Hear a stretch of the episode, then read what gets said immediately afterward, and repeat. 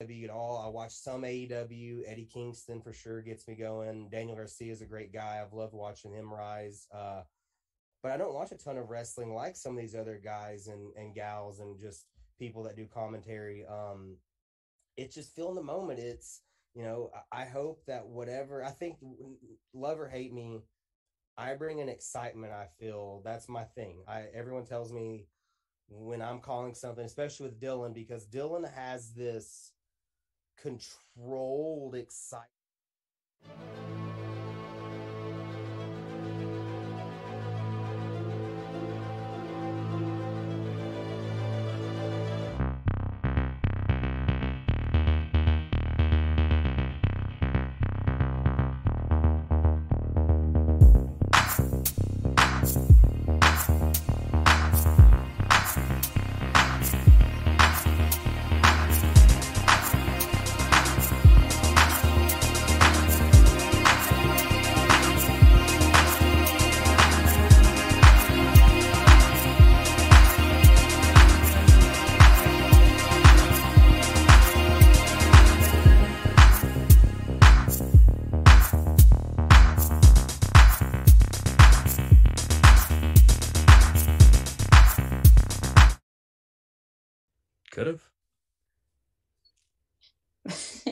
On that note, Val Pancakes here. Joining me tonight on the stack, I have Owen Brody. Hey. Um, you can see Owen in Limitless, um, Atlantic Pro Wrestling, where he's their New England champion, and um, in World of Hurt. So please welcome Owen Brody. Thanks. It's awesome to be here. Thank you for joining me tonight on my last stack of the year.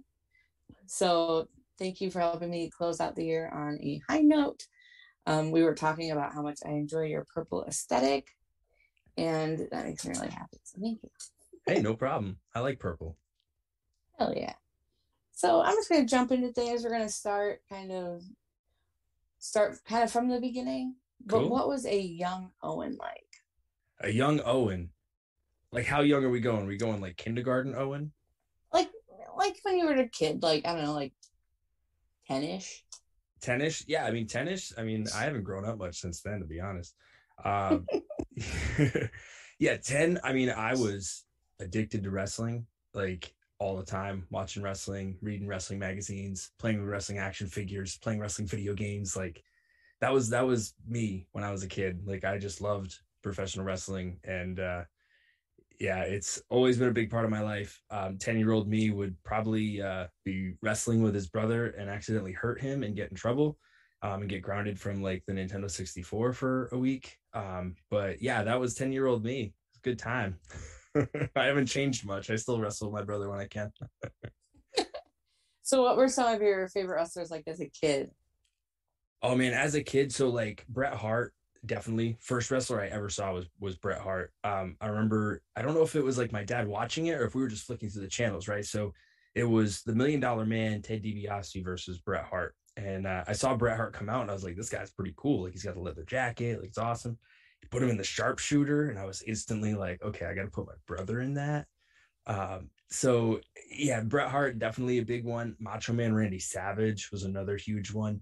Um, which was you know crazy because WrestleMania seven was Savage and uh, Warrior, and my brother was a huge Ultimate Warrior fan, so there was a lot of like, you know, Macho's gonna win, Warrior's gonna win, and then of course Macho Man has to retire. You know, Warrior beats him at Mania, and I was sad. But then he called, he came back, and it was funny too because I remember very vividly they had like a hotline that you could call to vote. Like this was great marketing, right? Because it was like two bucks a minute and you had to listen to like the thing that took like four minutes to get to where you could actually like vote and you had to vote to reinstate the macho man and i 100% begged my parents to let me call so that i could reinstate the macho man because i felt like it was that important Aw. And you had like a seven hundred dollar phone bill, and yeah, but Macho Man got to come back, guys. It was worth it. I mean, small price to pay. Really. That's right. So, how did you decide to go from really liking wrestling as a kid to actually like pursuing wrestling? So, that's an interesting story, right? So, I had always wanted to do it, but I I mean, back then there was no internet. You couldn't look up like where wrestling schools were. So I thought it was completely unattainable, to be honest. So I was just like, this is a pipe dream, never going to happen. And I went to um, a local show. Me and a buddy of mine had walked into a subway and they had flyers for this wrestling show. We're like, oh, let's go. Like, this is pretty cool. So we bought tickets, we go. And on the seats are uh, flyers for what they call the fantasy camp. And a lot of a lot of schools run this now. So I was like, this is kind of neat. And I remember I folded it up, put it in my pants pocket, didn't think anything of it. I was still living at home at the time. And my mom would always just come up, grab my laundry, and and do it during the day. Just, you know, that's how it was.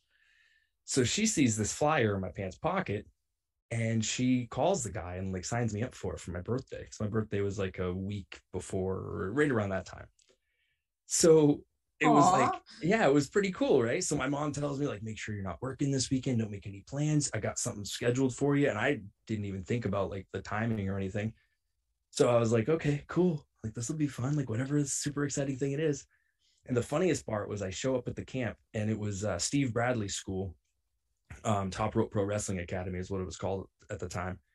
And um, he goes, I said, hi, you know, I'm Micah. And he goes, oh, he goes, your mother is the sweetest lady apparently she called him like a bunch of times and was like does he need this does he need that does he need this oh that's precious it was awesome so yeah so uh, my mom was pretty over with steve um, and so i did that weekend camp and he was like hey and i'm the thing is is like whenever i tell this story i always try to think like he probably pulled a bunch of people aside and said the same pitch because it's obviously trying to get people to sign up for school and, and you know whatever but uh, he pulled me aside and he's like hey um, you know, you're kind of a natural in there. Like you had good footwork. I think you should really like think about doing this.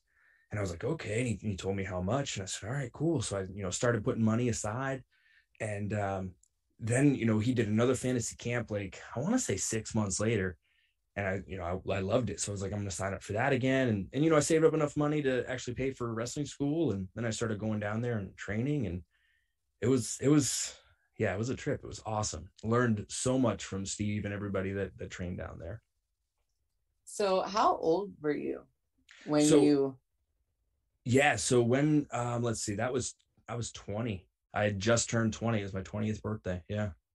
Aw. Yeah, that was a long time ago. That's time so ago. sweet. Like, but like four years, five years. Uh, right. That's so sweet that your mom signed you up for your first wrestling. Yeah. Like, it was pretty awesome. That's adorable. I thought it was I thought it was pretty cool. And like and it and unfortunately like it set me you know set me back like life wise for not being able to like move out of my parents' house and get an apartment and like all that stuff because I was paying for wrestling school, but it was 100% worth it. It's awesome. That's like that's like a super cute like that's a super cute story. Like I love that. and like especially like her calling and being like, Well, what does he need? yeah, because I guess like she called and said, like, does he need knee pads? Does he need like and asked like all these questions. So like I had a bag that was like pretty much packed for me that was like, here's all the stuff you're gonna need. And it was it was awesome. My mom's always been a that's pretty so cute.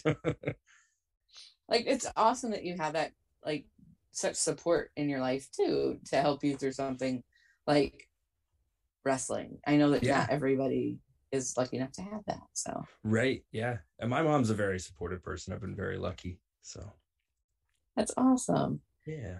Like that's seriously is so cute. So what were some of the best things you learned while training that you have taken with you on your journey? Um, the biggest thing is just wrestling psychology, you know, and, and how to present yourself to people. You know, I'm still one of the few guys who still walk around and, you know, at least, you know, sh- handshaking's kind of like gone away with COVID. So I still, you know, say hi to everybody and make sure that I say bye to everybody. Usually people get the, hey, I might have said bye to you already, but I'm going to do it again anyway, so I don't miss you. And, uh, but just the, the ring psychology stuff, like, was stuff that I didn't like I didn't even know going into it, you know, like everybody thinks it's just you go in and you you do stuff and like it's cool. But you got to know where to put things. And that's something that Steve taught us all was, you know, it doesn't matter how many moves you do, it's where you put them.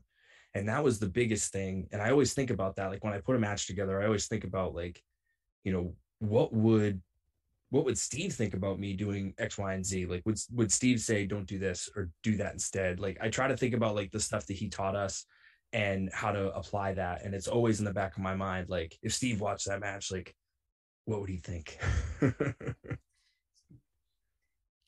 WST, what would Steve think? Right. exactly. Yeah. So, who has had the most influence on you both in and out of the ring? Um, I mean, in the ring, definitely, you know, Steve. Um, another person who has a lot of influence with my in ring was uh, Maverick Wild, who I trained with after I uh, after Steve had passed away, and I took a little bit of time off, and then I, you know, came back into um, wrestling with uh, Maverick Wild, and he he had more of an impact than he thought he did, and probably more than he knows he did. I mean, he taught me a lot about ring psychology and stuff too um, and just about life in general um, outside of the ring i mean definitely my mom you know my mom's been a huge supporter like i said and, and she's taught me a lot of stuff. I wouldn't be who i am without my mom to be honest so i gotta give her credit for that. Oh yeah moms. Speaking of moms. My mom's in the chat. Oh nice. Well hi. I was just checking to see if she was there. I was like, oh, she usually watches, right? That's like, awesome. So I'm also very lucky in that I have a supportive mother. That's great. Yeah, it's awesome. it, it is, and you know, it's like uh, we. uh I don't know. I might be jumping ahead. I don't know if you know this, but I I ran a wrestling promotion for a little while. We did like four shows, so it's not really like a big deal. Um, but my mom ran the music for all the shows, and she was like, I remember her sitting there, and she goes, "Look, I'm really nervous. What do I do?" And I'm like, "You just play the music, mom. Like, and I remember we're sitting there and, and we're watching. Um, I showed her like the we turned on like WWE Network or something or whatever, and I was like, "Look, okay, here's what happens. Like they play the music, and then you see how they're kind of like they're done posing. Now just stop the music, and then you play the next. And it was just it was so funny. She was so nervous that she was gonna like quote unquote mess it up.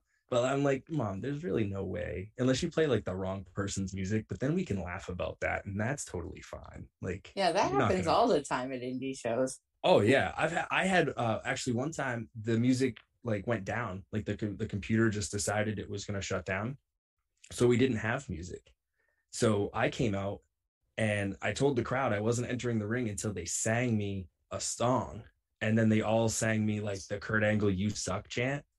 And then I was like, "Oh, I'm not, I'm not going to the ring at all." And then they got the music to work, and my music started playing. So then I could make fun of how bad their music, how bad their singing was, that they actually brought the computer back to life. So it was a good time. That's awesome. That's yeah. awesome. So, how long have you been wrestling? Way too long. So, like, I when I started was 2004. So that was when I first did the fantasy camp, and then I was by 2005, I was training, um, you know, three nights a week down in Manchester, New Hampshire, which was almost two hours from my house. Um, and then see, Steve, I'm trying to think of what year Steve passed away. 2007, I think. 2008. Um, when when he passed, I I stopped for almost eight months, I think. And there was some time in between there too where I'd stop because I was working retail. I'd worked retail for like most of my life up until like four years ago. Um, so my job like prevented me from doing a lot of stuff in wrestling, which kind of sucked. Um, so there was times where like I got promoted and I had more responsibility at work. So it was like, okay, you know, I didn't make wrestling practice for a couple months. And so I was kind of in and out at some times. Um, but yeah, 2004 is when it started. Five was when like full-time training started.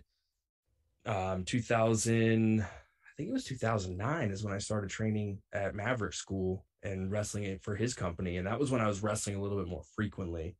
Um, and then I moved to Maine and met a bunch of guys up there and had some crazy fun times up there. And and here we are now.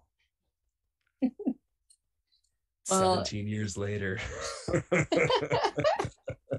so you're like a like a full vet at this point. Like pretty much. I'm like an unknown vet. Like I've always been there, but I haven't been there. You know what I mean? Like yeah. it's it's again one of those things where if I didn't have like my retail job, I would have been able to make a lot more shows and and be out a lot more and really get myself out there and probably be more known than I am now.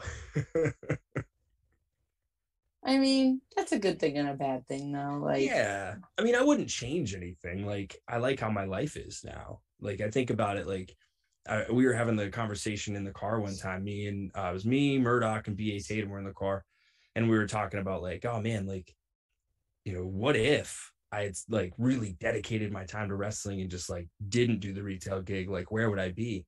And then Mur- Murdoch goes, Well, not in this car because you met me through work. And I was like, Well, you're probably right.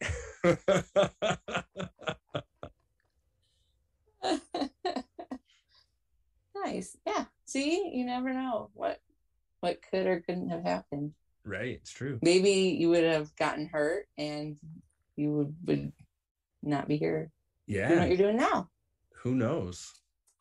Could have Who happened. A number number of different things could have happened. It would have been crazy.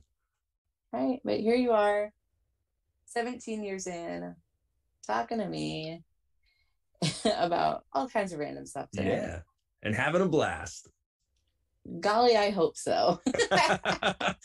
like I always want people I know wrestlers have to do these things to you know keep their name out there and to do like promote themselves and what, what have you. But I always just hope that like the inter like interviews or talks that I have are like just as painless as possible. yeah, of course. This is great so far. You're doing awesome, Val. You're doing awesome. you're you're so kind. You're doing awesome. That's why I'm talking to you.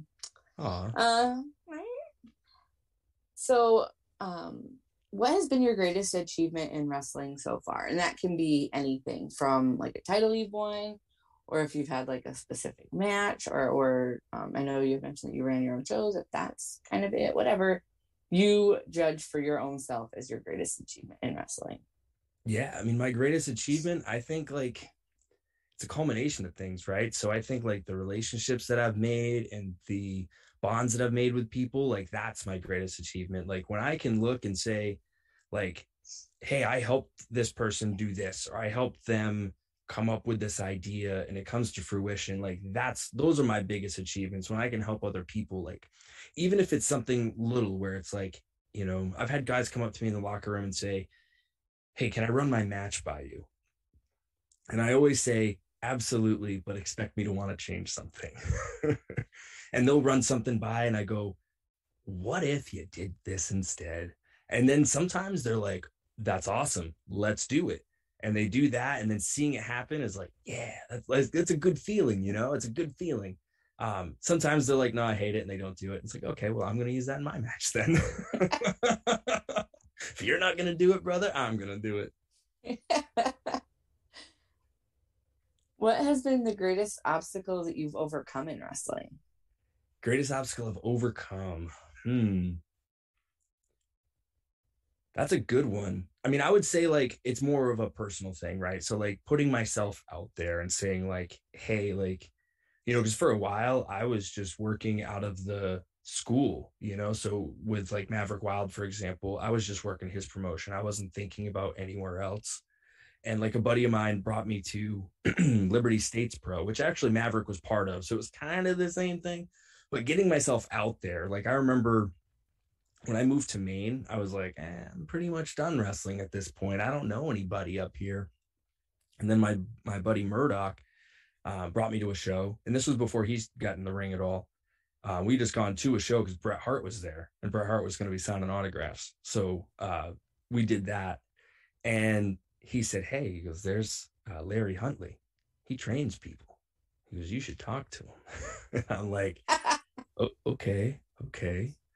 So you know i introduced myself and just getting myself out of my comfort zone right? Like i'm a pretty social guy but like for me to go and be like hey you know, do you got any spots open? Sometimes it's like it was a it was a really tough thing for me to get over like that fear of rejection i guess i would say uh was was really tough. So i would say that's that's probably the biggest roadblock i've had is is now i'm pretty like okay cool i'll ask people to work. You know like world of hurt for example i emailed them probably or message them probably like four or five times like hey you know i'm i'm available. Do you have a spot? And it was just a battle royal. And i was like do you have a spot in a battle royal? Because they said they were doing like i want to say it was like a 30 man deal.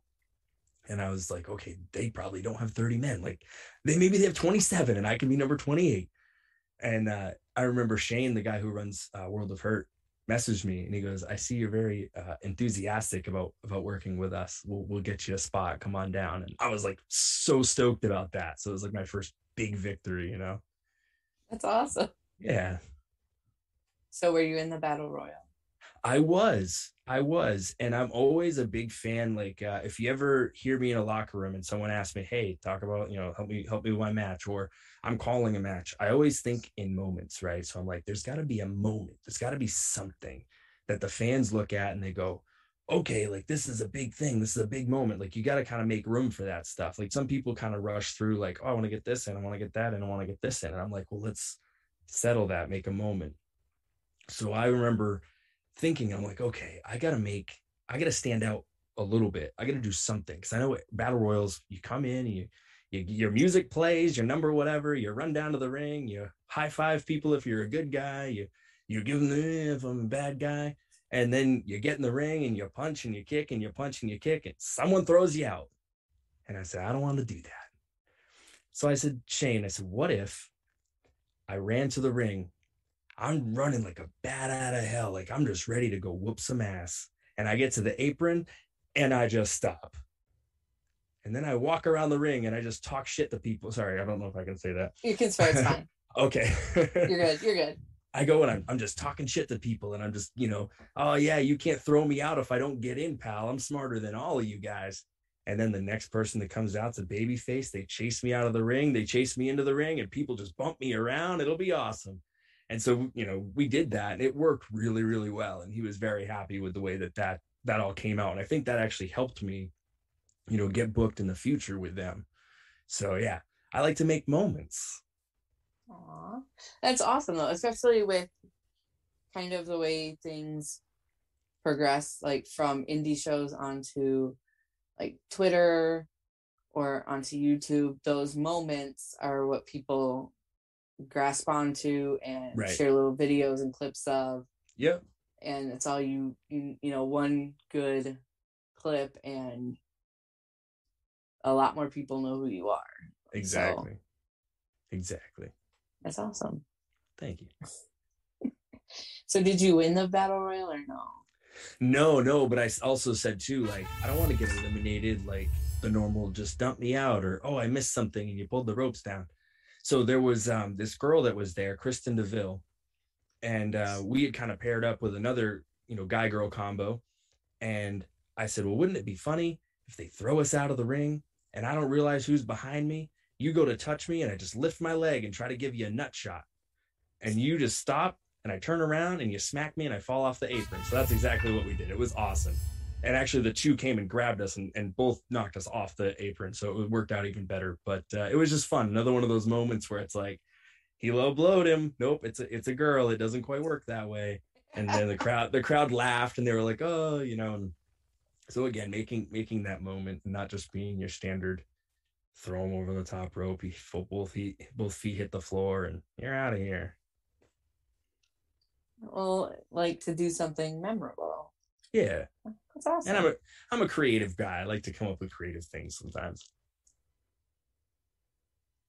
So if you could go back in time and wrestle yourself for your first match or go forward in time and wrestle yourself 5 years from now, which would you pick and why? Ooh. Wrestle myself 5 years from now or wrestle myself at the beginning? I mean, if I wrestle myself at the beginning, it's going to be a pretty bad match. So let's see. But I could whisper, like, you know, good little nuggets of information during the time. I would say, I would say wrestle myself five years from now, to be honest. Cause like the way that I see it is I know, like, from point A to now, I know how I've grown. So to be able to fast forward time and wrestle myself five years from now and be surprised that like, oh wow, the, the five years that passed, like I've grown X amount. That's kind of cool. So I think that would intrigue me a little bit more than going back and you know beating up my old self and being like, you got to learn all this stuff, kid. This is what you're gonna have, kid. Like you know. back and teach yourself what's up. Yeah, exactly, exactly. So, um, I know as a wrestler, you're you have to drive to your shows. Um, teleportation doesn't exist yet, much to my dismay. What do you like to listen to when you're on the road? So, Yeah, it really depends. So, like a lot of times, it starts off with a podcast. So, is that something that's a little bit more uh, engaging, makes the ride go by a little faster? Um, if I have other people in the car, then it's just kind of random music. It's usually like background noise because we're talking and you know we're socializing and having a good time. Um, but then like right before I get to the building, it's like I gotta turn on some like pump up music. I gotta listen to like Pantera or like Metallica or like something that just gets me in the zone. Um, so yeah, I mean, I would say podcast definitely for the ride home because they they keep me awake, they keep me interested.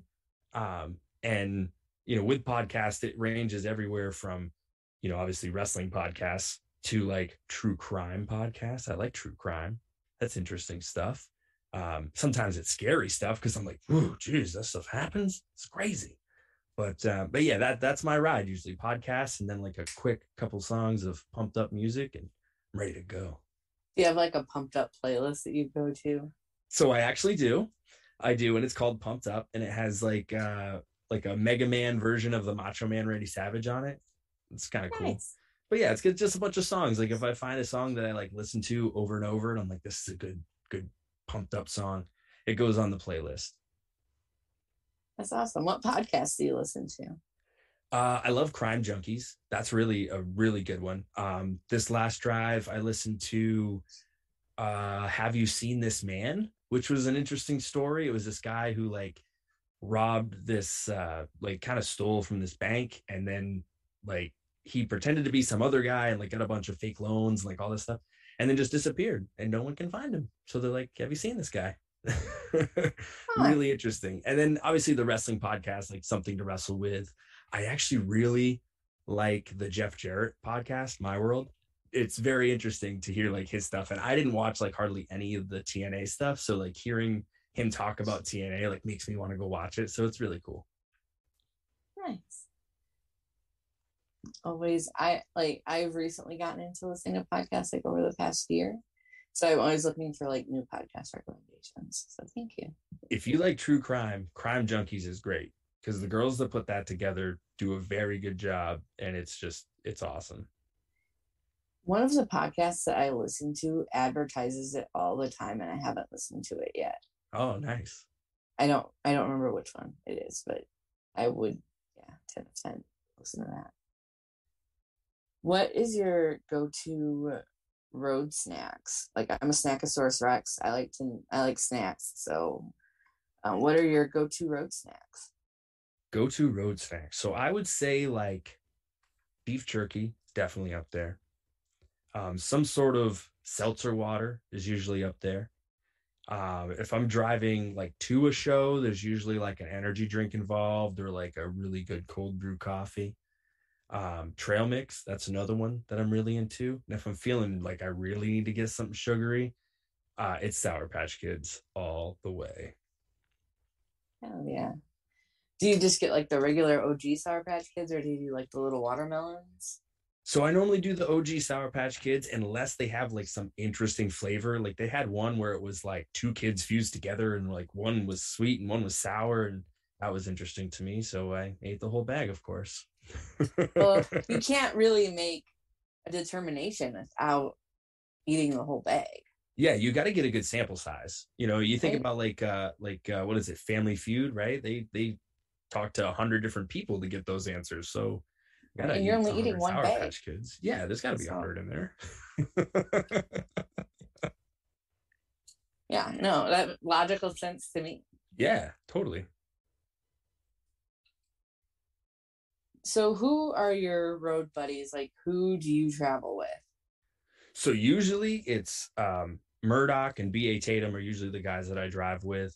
Um, every now and then, uh, my buddy Philly, who so he and I got together. I've known him for like a long time. We worked together um, in retail, um, but he and I got some money together and bought a ring a few years ago, and we like had it set up at his house for a while, and then we had it set up in a barn for a while. So we trained like a few people, um, so he would come to shows with me, especially if I knew there was going to be like a battle royal to be like, dude, you could just get in on this and just get tossed straight out, no problem.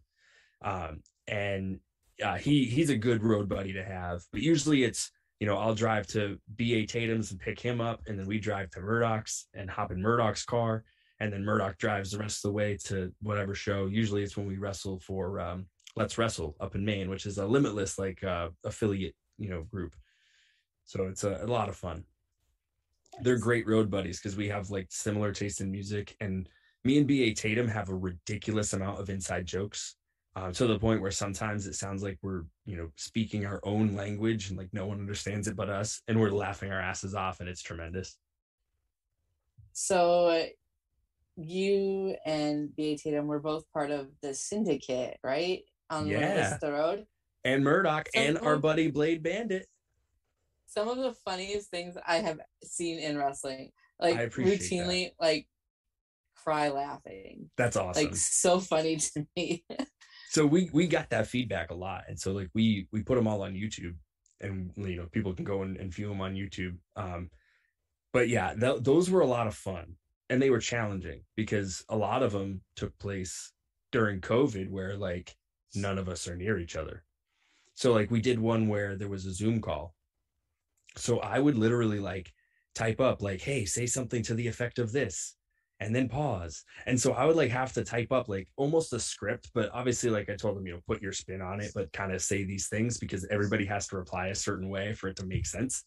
And um, it was just a blast. But the the one where we did the Zoom call, that one took like almost two and a half hours to edit. And I made all like the little graphics and the little boxes and the little icons and like everything just to make this like look awesome. And it turned out pretty good. We had a really good time with it. It was a lot of fun. Like I like that's and that's really how I came to know who you were was through um watching The Road with Limitless Yeah. during COVID. Um it was really a bright spot in my week. Um yeah that was a that. that. was a great program and, and it was a huge spotlight for us and i thank randy all the time and appreciate randy for letting us do that and i remember um, it wasn't even like a, a planned thing really we just kind of said like hey like we have this promo like eh, you know will you, do you have a spot for it? And he says to me he goes look i ain't gonna do this but if you send me one every week and it's good i'll put it on. So we're kids instantly like i'm like okay guys we should do something like this just record this and just record that. Um, so it was just it was a blast and we really got like creative you know juices flowing.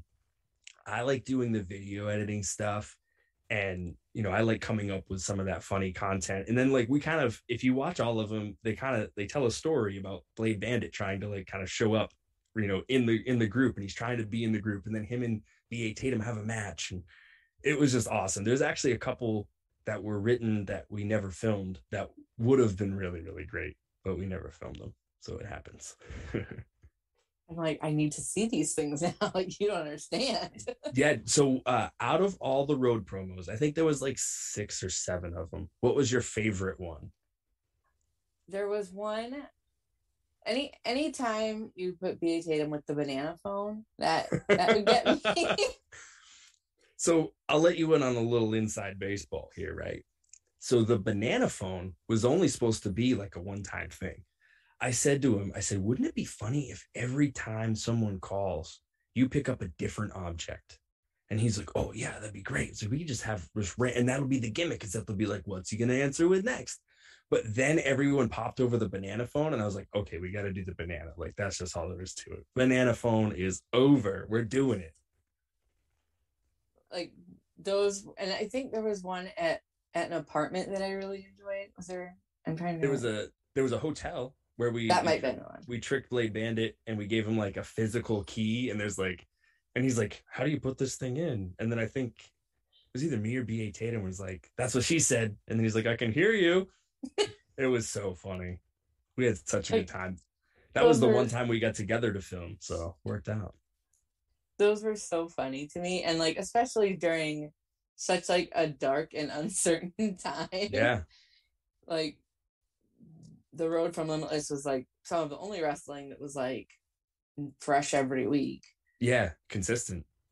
and to have those little promos mixed in like your your guys' promo and then the promos with like love doug would always get me like cracking Oh, up Love Doug is great. Yeah. and so like that was such like a like during like peak like covid times like that Yeah. was like my one sense of normalcy. Like this is the thing that I have every week. Exactly. So, like, it gets you a little bit of to- routine, right? Yeah. Yeah. When everything was scary and uncertain. Mm, and things are still scary and uncertain, but less so now. I don't know. Did you see the the promo where Blade Bandit writes the letter to us and then there's a rap song? Yes. Do you know who raps that song? No. Owen Brody. Shut up. Yeah. I wrote and rapped that that track. It was so fun. That's and we, we kept it, we kept it a secret from everybody until I was done with it. I just I text Blade Bandit and I was like, okay, you gotta take video of you doing this and this and this and this, and then I'll record this. that's awesome. You're so Yeah. talented. You do I- video editing and you wrestle and you rap. I know, right? I rap poorly, but it's fun.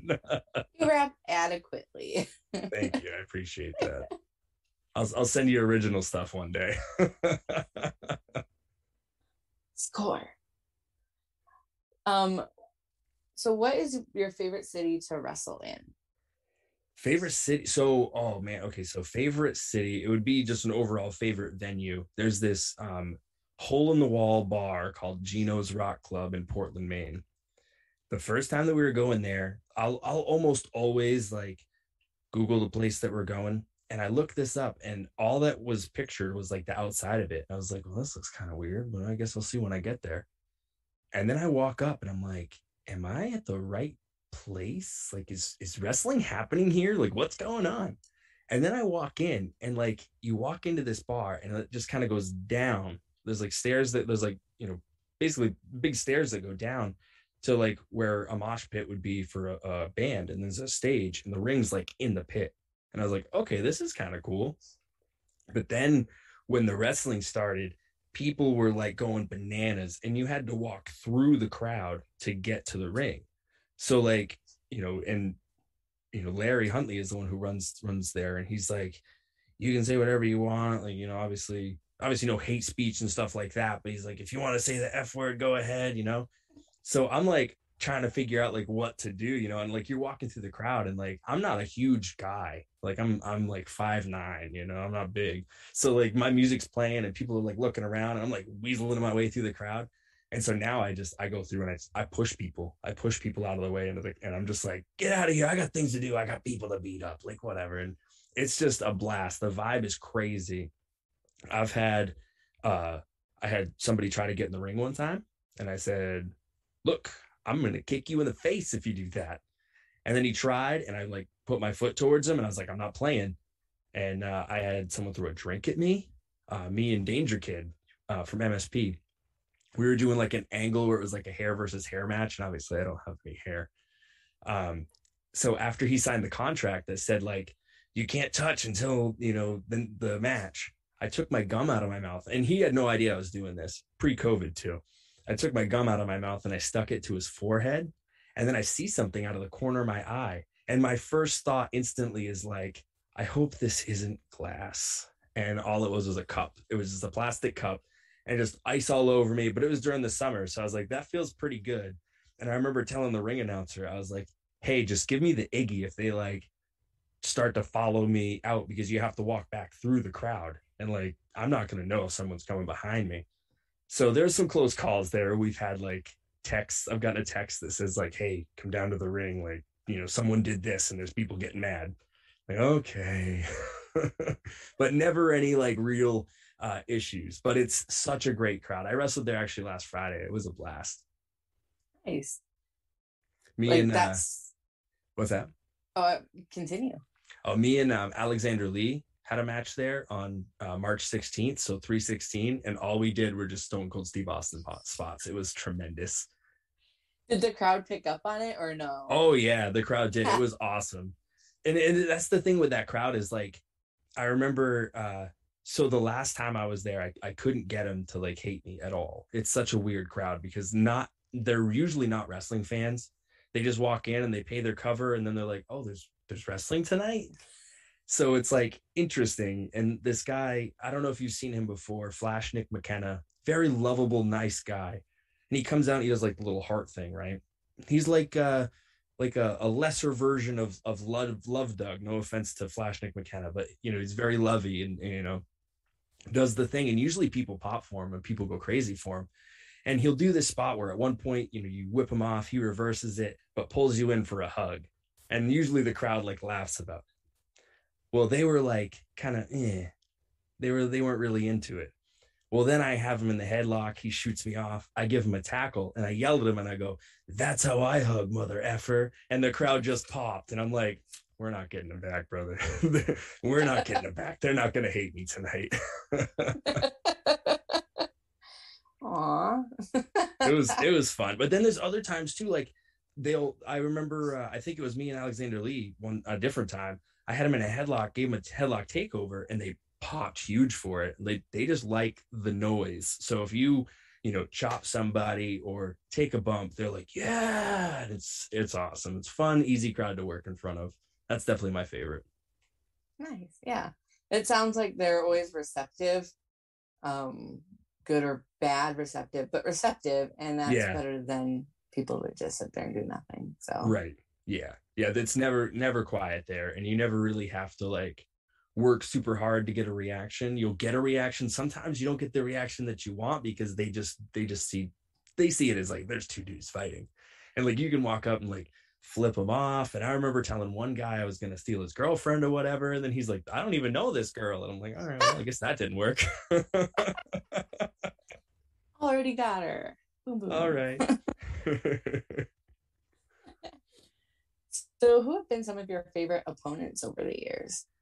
Uh definitely um Danger Kid. Like me and him have had a lot of really fun matches. Um he's one of my favorites. Alexander Lee is one of my favorites. Um Blade Bandit, who's, you know, part of the syndicate now, but he he's been one of my favorite opponents. Um we've you know, we actually we trained together. Me, B.A. Tatum and, and Blade Bandit trained together back at Steve's school. So we've known each other for years. And then we all kind of moved on and then we, you know, reconnected um, in Maine, and then started. You know, we got we actually got Blade Bandit back into wrestling, um, and I was his first match back. So we've had a lot of fun together. Um, Flash Nick McKenna is another one that's really fun to work with. It's funny because sometimes like he gets a little excited and he's stiffed me like three times in matches, and I keep telling him like, dude, I'm gonna give you a receipt someday. And I'll tell him before a match, I'll go, it might be tonight, brother. It might be tonight. So he gets a little nervous, but it's I I'm I can never bring myself to do it because he's such a lovable guy. Like I can never bring myself to be like, boom, that was for like February of 2017, pal. uh, yeah, like if you do it, like you really do have to name like a specific like date and move that that is Oh, yeah. a receipt for. Oh yeah, for sure. Put off the list. so, what is your favorite move to take, and what is your favorite move to give? My favorite move to take easily is a headlock because it's nice and easy. um, no, actually, I like to be honest, it's weird. Not not a lot of people like even do it really that much, it seems. But I like taking monkey flips because I can I can do them pretty good. Like, you know, I get pretty good height I get pretty good hang time. Um, my favorite move to give. I don't know. I I do that. I, I'm sure you saw it. Like I, I did it like every match on the road. But that spiral suplex where like I sit on the corner and I spin down like kind of like a tornado suplex and then I snap suplex them. That's probably my favorite move to give because it usually gives like a good reaction and it's kind of flashy without being really like difficult to pull off. And I can pretty much do it to anybody. Um, that's probably my favorite move to give. Do you have any dream matches that you haven't had yet in your career? Anybody off top of your head that you're like, I would love to wrestle X, Y, or Z? There are a lot of people, yeah. I mean, like I look at like a guy like Kevin Blackwood. Like, man, that would be a good match. Like me and Kevin Blackwood wrestling would be awesome. Um, another guy, Lee Moriarty. Like, I would learn so much from him. It would just be awesome. So th- those two guys are would be on my list. I don't think. uh I mean, I'm I'm not super confident. I think those are unattainable, but maybe someday it'll happen. Um, those are two guys, and and I would actually, it's funny, as long as we've been around each other, I have never wrestled Anthony Green, and I think that would be a fun match. Yeah. Hmm. He refereed one of my matches back in the day. One of my matches that I thought was going to be my last match because I was moving from uh, Maine to New Hampshire, or sorry, to yeah, to New Hampshire, and I was like, I'm probably not going to come up and wrestle again. And I don't know anybody in Massachusetts at this point. So I'm probably done. This is probably my last match. But then, like two months later, I was back. Man, a lot of wrestlers talk about their last matches now. Oh, yeah. Match. of course. Do you have any sort of like pre match rituals? Um, I pace a lot. and generally like four minutes before a match, I'm like, I gotta pee. Like, damn. Um, no matter what, like I I I always have to like pee like right before the match. Um no, like I usually like if like if I got the match down, I I usually, you know, put on headphones and jam out to a song and like, you know, get pumped up. But for the most part, I don't have like a set ritual. It's usually like okay, I'm good to go. I'm feeling good about this. Let's put some headphones on and jam, or I'll just pace back and forth or stretch and just, you know, but nothing, nothing where I say like this is my thing. I do this before every match, other than pee. is it like like when do you listen to like your pumped up playlist? Oh yeah. Oh yeah. Yeah, there's uh there's a few songs like um you know, Walk by Pan- Pantera or Cowboys from Hell by Pantera is a good one, or All Nightmare Long by Metallica. Like usually those will get me pumped up. Um, or like I'll just listen to something that's just like a good beat. Um, like Moment of Clarity by Jay Z. I don't know, like that song is not like really like a pumped up like song, but that gets me going. I don't know why, but it gets me going. So I, I listen to that one. Or Bonfire by Childish Gambino. Anybody who's heard that song knows it's a banger.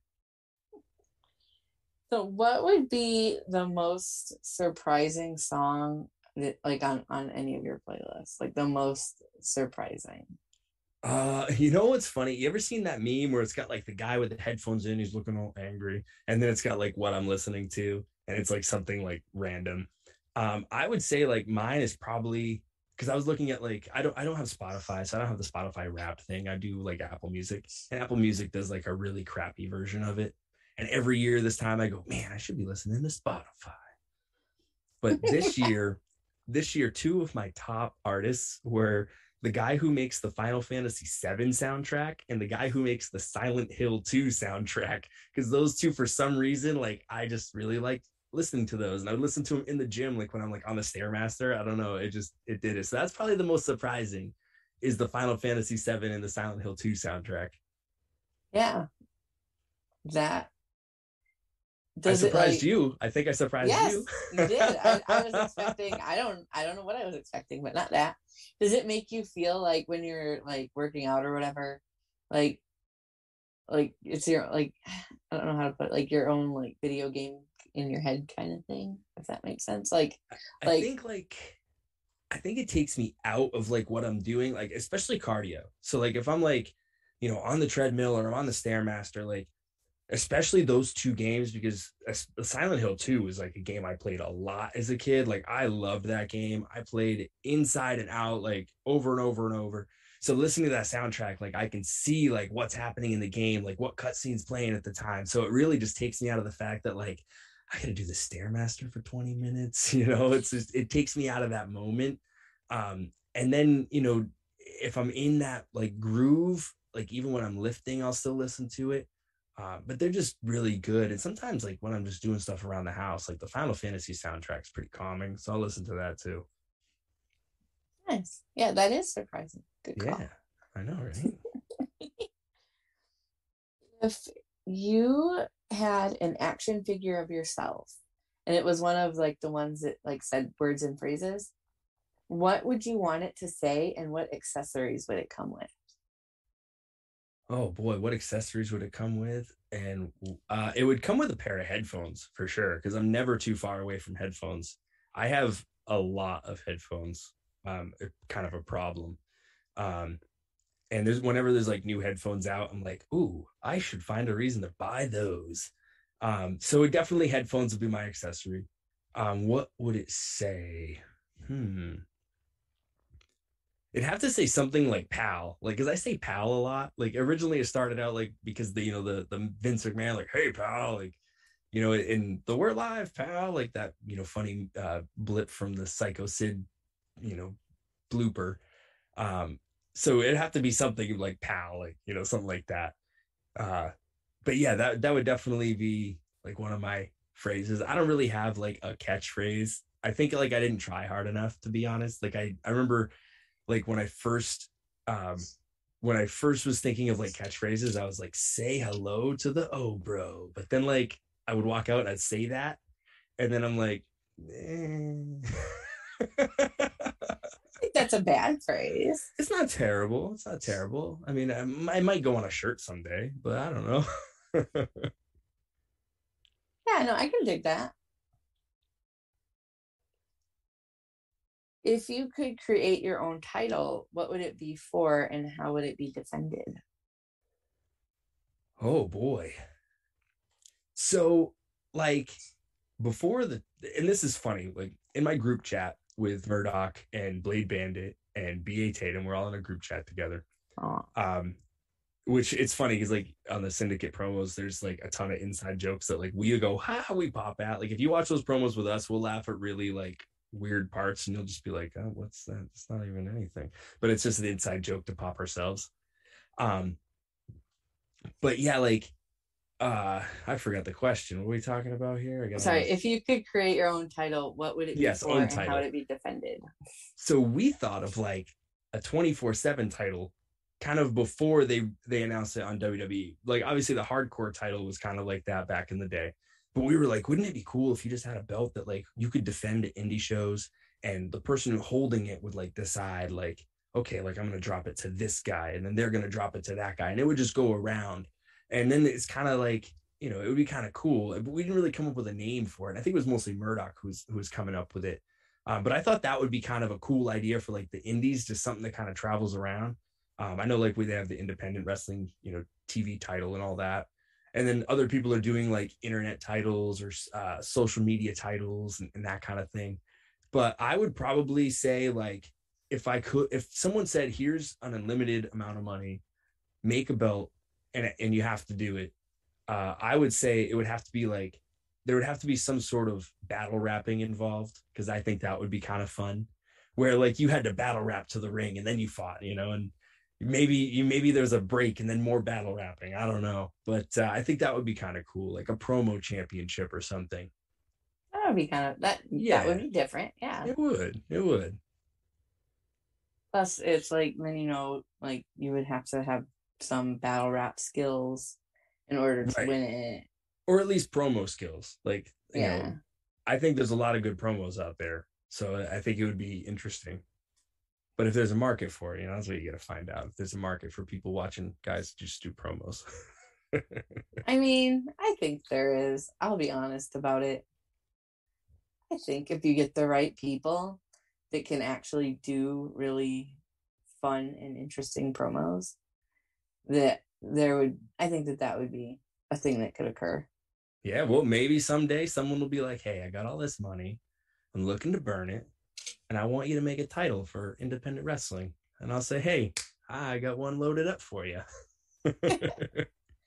Wouldn't you guess?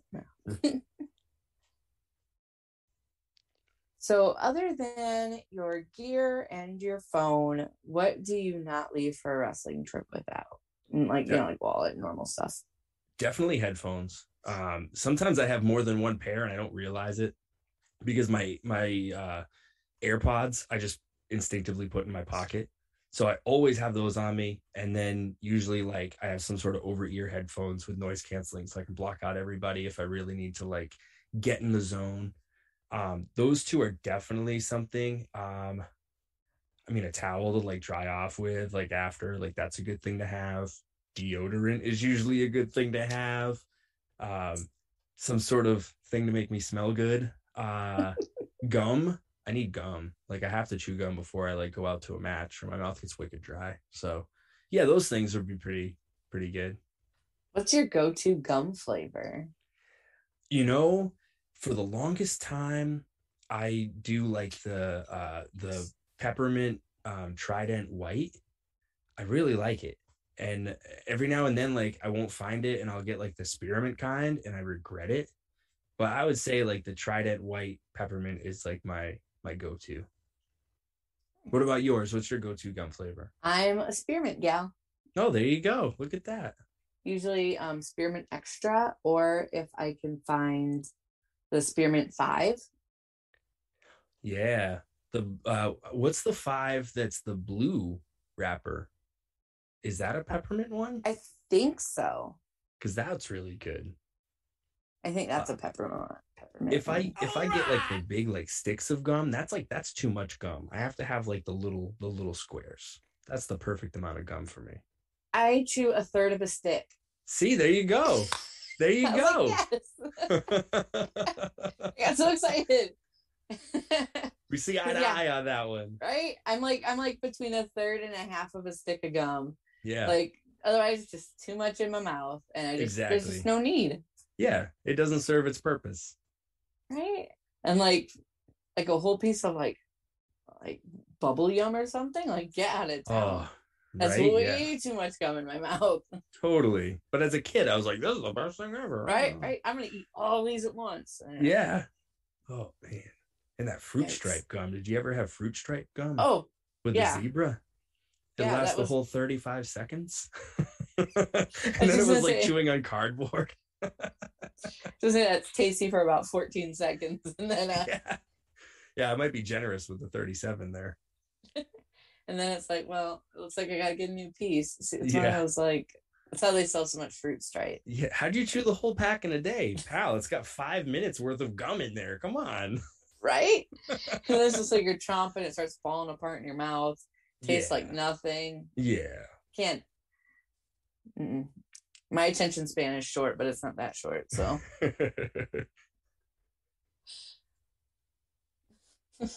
I'm so glad I found another half sticker. Like yeah, for sure. Like if someone gives me a full stick of gum, it's like, pal, take the other half. Like you can have was it. like, oh, come for now and come for later. Like, right. Oh yeah.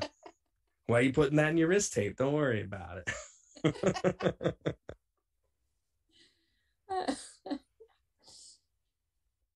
That's so funny to me. Thank you. So, what is the weirdest request you've gotten from a fan as a wrestler that you can tell me about? You know what I mean? right. Uh weirdest request. Hmm. I feel like I remember there was a time where I was like, no, and I walked away, but I don't remember what it was. So it must have been traumatizing, and I just locked it out Blocked it out. Yeah. um, yeah, I don't think I've gotten any like super weird requests. I mean, obviously people want, you know, sign Yeah. stuff. I remember the first time I got asked for an autograph though. And I remember looking down and BA Tatum standing next to me. And I look at him and I go, pal, I ain't ever signed this thing before. So I was like, all right, well, big O, a couple squiggles, big B, a couple squiggles, little tail for the Y. And then uh, I decided after that, like, I'd probably practice. So, do you have like a standard, like, go to, like, autograph that you use? Like, yeah, yeah, kind of like, you know, I did that. I was like, oh, wow. Like, and then I'm thinking, like, I should have, like, I should be able to just do it, you know? And so I practiced. And I remember I had a notebook and I tweaked it a little bit. And I was like, okay, yeah, I kind of like how this looks. All right. I mean, it still doesn't look the same every time, but it's, uh, I got like a general rhythm. So yeah. nice. Nice. I like, I've never thought about that before that you would have to, like, I didn't until this kid was like, Will you sign this for me? And I'm like, pal, I haven't signed this name ever.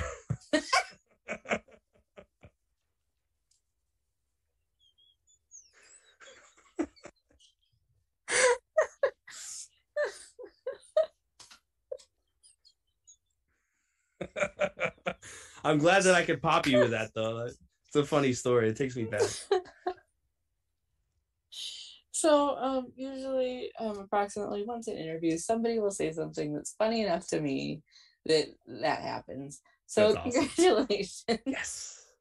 Mission accomplished. oh, I don't think I've signed this name ever. That's so funny to me, but it absolutely was brilliant. I suppose it was like if it's not your real name and I've caught that it isn't, like, yeah, why would you have ever signed it? Like, right?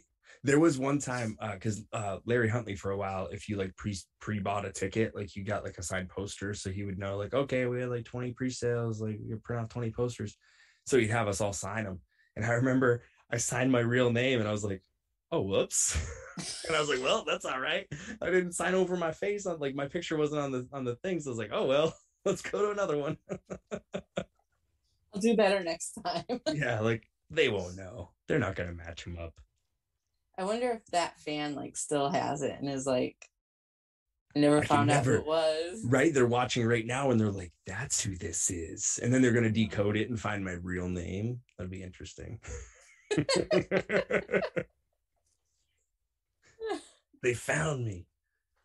No, not this time. oh no So, what is the wrestling word that you use most outside of wrestling? uh i mean we gotta we gotta take brother out of it because brother i think everybody uses. Um probably gimmick. Like i can't tell you how many times i've been like yeah little you know little gimmick that does this. And like even my employees look at me and be like "The gimmick that does you know the thing the thing the thing. So yeah i would say gimmick is probably the word that uh that i use the most. Um i can't really think of any other ones. Uh yeah gimmick definitely definitely other than brother. So, most when I ask that question, most wrestlers do indeed say gimmick. do they really? Yeah, oh wow. Well i you know it makes sense. We use it a lot. Like mine is popped. Oh, like oh that popped me. oh I yeah that all the time. yeah i use that a lot too. Use that a lot like I'm not in wrestling, but I've been involved in my local scene for like 10 years. And so it's like all of my local friends for the most part are in wrestling as Yeah. wrestlers. And it's like it's um like it's so weird, just like the things you pick up on just by being around it all the time. right And I'm I always wonder, like, if other people hear the things that I say, what do they think I'm talking about? right oh man yeah there's so many weird like wrestling terms that it's like oh like yeah i can imagine what goes through people's minds when they hear us talk and we're really really shooting out the real inside words right? Is that a shoot or a work, brother? yeah what are you talking about? oh i used kayfabe one time and i was like oh yeah you know i was trying to see if you wanted to hang out they kayfabed me and i remember one of my buddies was like he he did he did what kayfabe wasn't that a wasn't that a toy store? Like no brother that's kb brother. Kayfabe Aww. oh, yeah. So um, we kind of touched on it earlier, but as a wrestler, you have to travel to go to shows and do fun travel things. Um, there's usually at least one really good travel story, either something that happened that was really funny or like really exciting. But like, what is your best travel story? And if you need to like change any names or places, identifying information to save innocent parties, by all means. oh man so i am very good at pranks okay very good i am elaborate i pre-plan i plant seeds. So i remember we were driving i think it was to portland for a geno show. It might it might have been a different a different venue actually now i think of it because i'm trying to think we're trying to remember who exactly was in the car with me. Um we were driving and i remember saying hey remember this uh, exit right here? Because by the time we get back i'm going to need gas so we'll stop at that that exit. So i plant the seed that hey we're going to need gas at some point so we drive we go to the show we're driving home and i'm like hey buddy you remember that that exit number that we're to need to get off of it had the gas station like right off of it and he's like oh yeah i think it was nine seven nine seven maybe and i was like yeah in my head i go i know it's seven because i stop there every time so I'm like, yeah, like well, my gas light just came on. So, you know, it's gonna be a little bit like hopefully we make it there. And they're like, oh, okay, okay. So we get to the off ramp and I'm like, uh-oh, uh-oh. And they're like, what's wrong? What's wrong? I go, I didn't time it right. We're out of gas. I'm like, I'm like yelling to the car in front of me, go, go, don't, don't break, don't break. I'm like, I hope this light doesn't turn red. Just a little bit of like a, a downhill. So the light turns red. And I'm like, I gotta stop. I'm like, I gotta stop. So I'm sitting there and I'm like, all right, guys, the gas station's right over there. Like, you two get out of the back seat and push. So they're like, okay, cool. And I remember a car started coming up behind us, and my buddy's like waving them by, like, you know, and he's like, all right, yeah. And he's like directing traffic and he waves the couple cars by. And then they're like, okay, you ready? I go, yeah, yeah, I think so. And they start to push. And as they start to push, I just drive off and left them there. Little did I know, and I felt really bad about this, but a buddy of mine put his back to the car to push and he fell over. And I was like, oh man, I feel like a jerk. And I remember I was laughing so hard with my buddy Matt, who was in the passenger seat. He was there. And I'm laughing so hard that I kind of like forgot to stop. And I'm like, oh man. So then I'm like, I pulled over on the side of the road and they're just running down the exit ramp. And they're like, you son of a gun. Cause I mean, you could see that the the gas light had turned on, but they couldn't quite they either couldn't quite see how low I was. I mean, I was I was pretty low, but I know my car. You know, everyone says that they know their car, so I knew that they ran out of gas. Now. Yeah, I knew I knew I had enough gas to get there. But I thought it was pretty nice of them that they were very willing to just hop out and push, and it wasn't like warm out either. It was it was pretty cold. That's one of my favorite road stories. Nice. Yeah. That so did they continue to ride with you after that? Like, oh was yeah, this their last time with you? No. Oh, they do, they do. And every time they think about, every time we drive by that exit, they go, oh, "Remember that time, man." so we reminisce about it. It's a good time. That's a good rib. oh it, yeah, I have a few of them. Any others you would be willing to share? Uh, if see. not, that's fine too. I mean, there's little ones here and there, like uh, so Flash Nick McKenna, the, the, the kid that I told you about that I wrestled and enjoy wrestling, he gets very like nervous about the match, and I'm very much the type that's like, okay, we'll do this, and then maybe we'll do this, and oh, if you're in this part of the ring and it's during the heat, I might do this to you, and like then you know we'll do this, and then we'll hit the finish. I'm not like a okay, I'm gonna kick you, and then you're gonna kick me back, and like blah blah blah, one two three, you know I'm very loosey goosey with it. But Flash is like, we we gotta go step by step.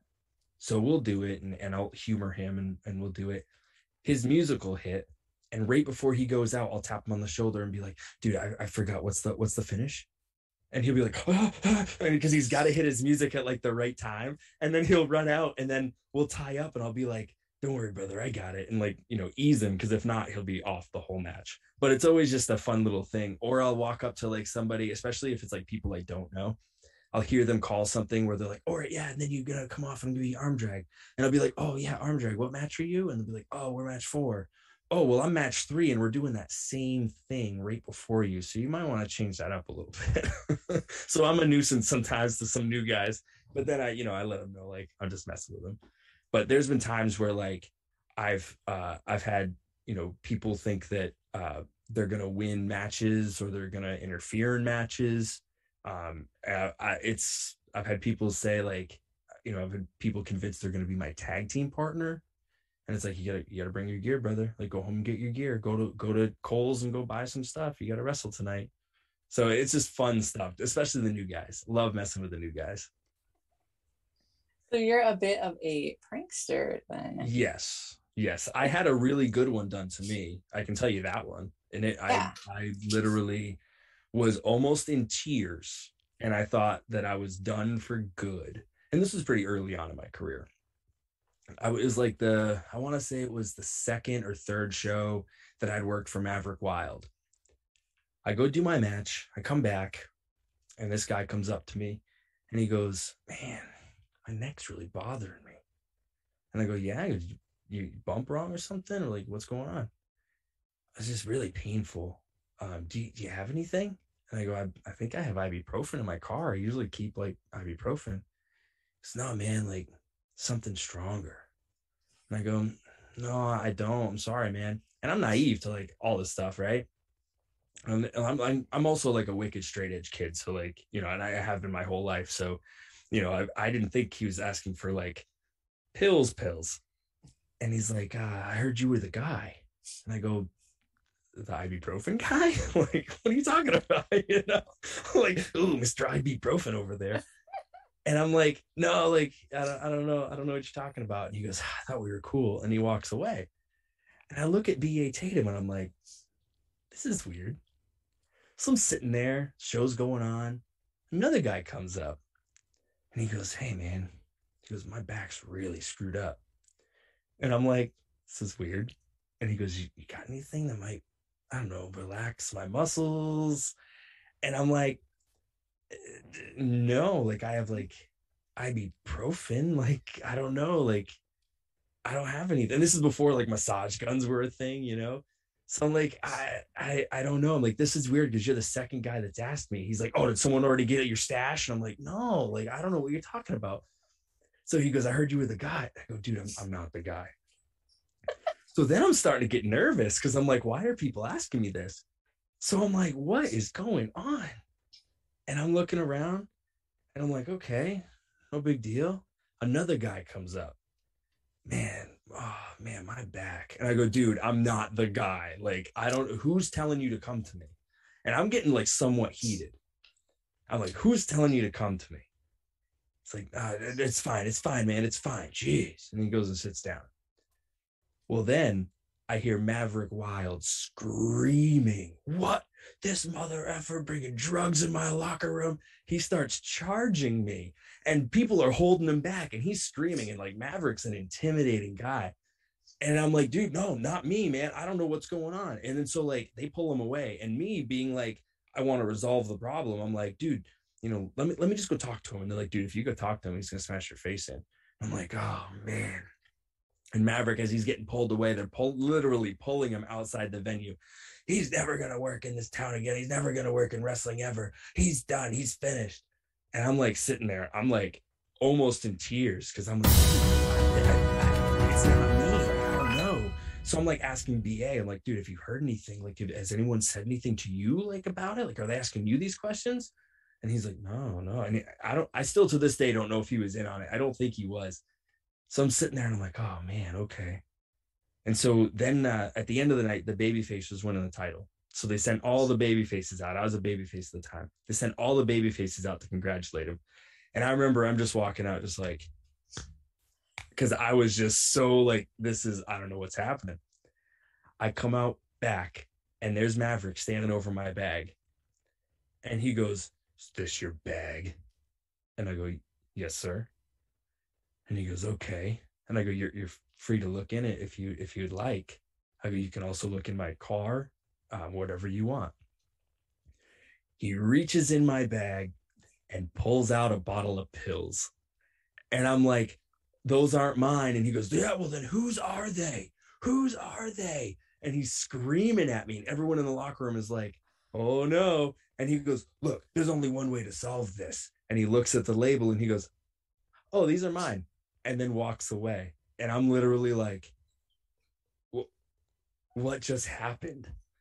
And then Joey Eastman, of all people, walks up to me and he's like, Welcome to the business, kid, and shakes my hand. And then everyone like shakes my hand and hugs me. And it was like, I was welcome to the family at that point. But oh boy, was I scared. I thought, I'm done wrestling. I'll be surprised if I don't get my ass kicked tonight. And everyone thinks I'm a drug dealer now. What's going on? Every now and then, Maverick will text me and be like, Got any good pills, kid? I'm like, ah, oh, man oh my gosh. I I mean, A, I would have also been flipping out because Oh, I was like peeing my pants. It was bad. like I am the ibuprofen girl. Yeah. yeah, I got that. But I also don't do anything else either. Right. And I'm just like, I'm so like just dumb to it. Like, yeah, I, I at first had no clue. I was like, I don't know what he's asking for. Like, I don't know what's what's do they make like ibuprofen extra strength? I don't know. I don't have that. I got the basic stuff. I got the regular, you know. Yeah, just regular old ibuprofen. Not me with the 1000 tablet bottle, but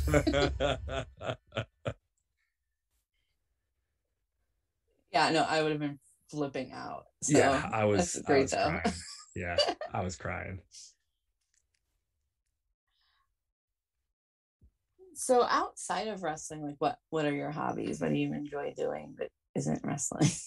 Yeah, I mean, I'm a big video game fan. Um, I sometimes stream on Twitch. I tried to like somewhat get serious with it. Like I bought some stuff and I was like, I'm gonna do this, and then I, I'm just not consistent enough. But video games have always been a big thing for me. I've always loved video games. Um, that's a big thing. Obviously, you know, I have, I have two little girls, so hanging out with them and doing cool stuff with them is like another one of my hobbies.